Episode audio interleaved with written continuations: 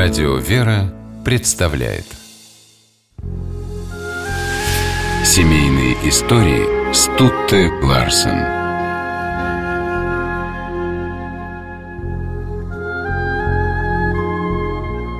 Летом 1895 года 20-летняя Ольга Охтерлони окончила Петербургский патриотический институт и готовилась стать сельской учительницей. Она приехала в Москву навестить родных, которые снимали несколько комнат в доме купцов Шмелевых.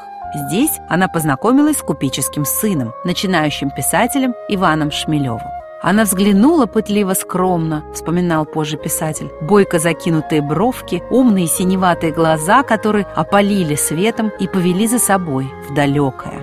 Семейный путь Шмелевых был длиной в 41 год.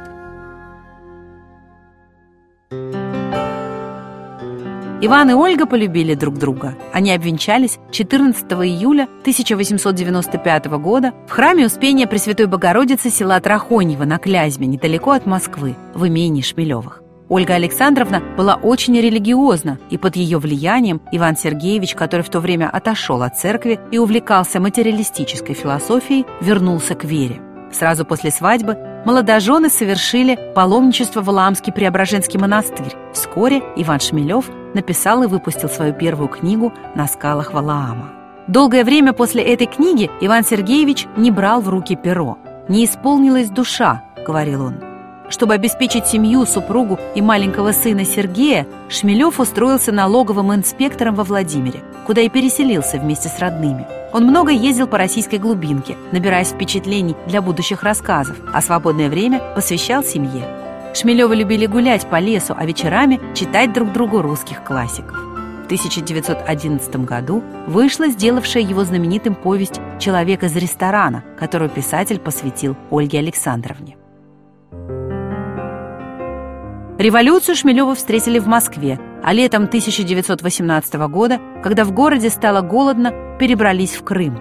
Здесь они пережили самую страшную трагедию в жизни. Их сын Сергей Иванович Шмелев сражался в армии Врангеля, которая защищала полуостров. Красные, захватившие Крым в ноябре 20 года, расстреляли Сергея в числе других белых офицеров.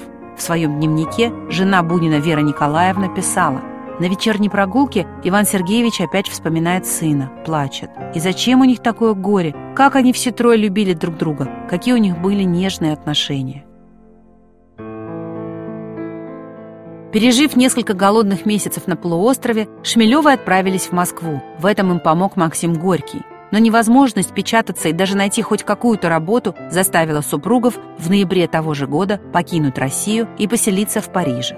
Первое время супруги остро переживали расставание с родиной. Ничто их не радовало. Ни новизна парижской жизни, ни общение с друзьями. Чтобы преодолеть это состояние, Иван Сергеевич начал писать автобиографическую повесть «Солнце мертвых», описывающую то, что супруги пережили в годы гражданской войны.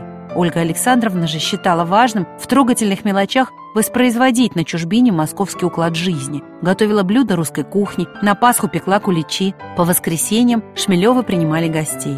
В начале 30-х Иван Сергеевич особенно сильно болел. Он редко выходил из дома и очень переживал, что вот уже который раз пропускает пасхальную утреннюю.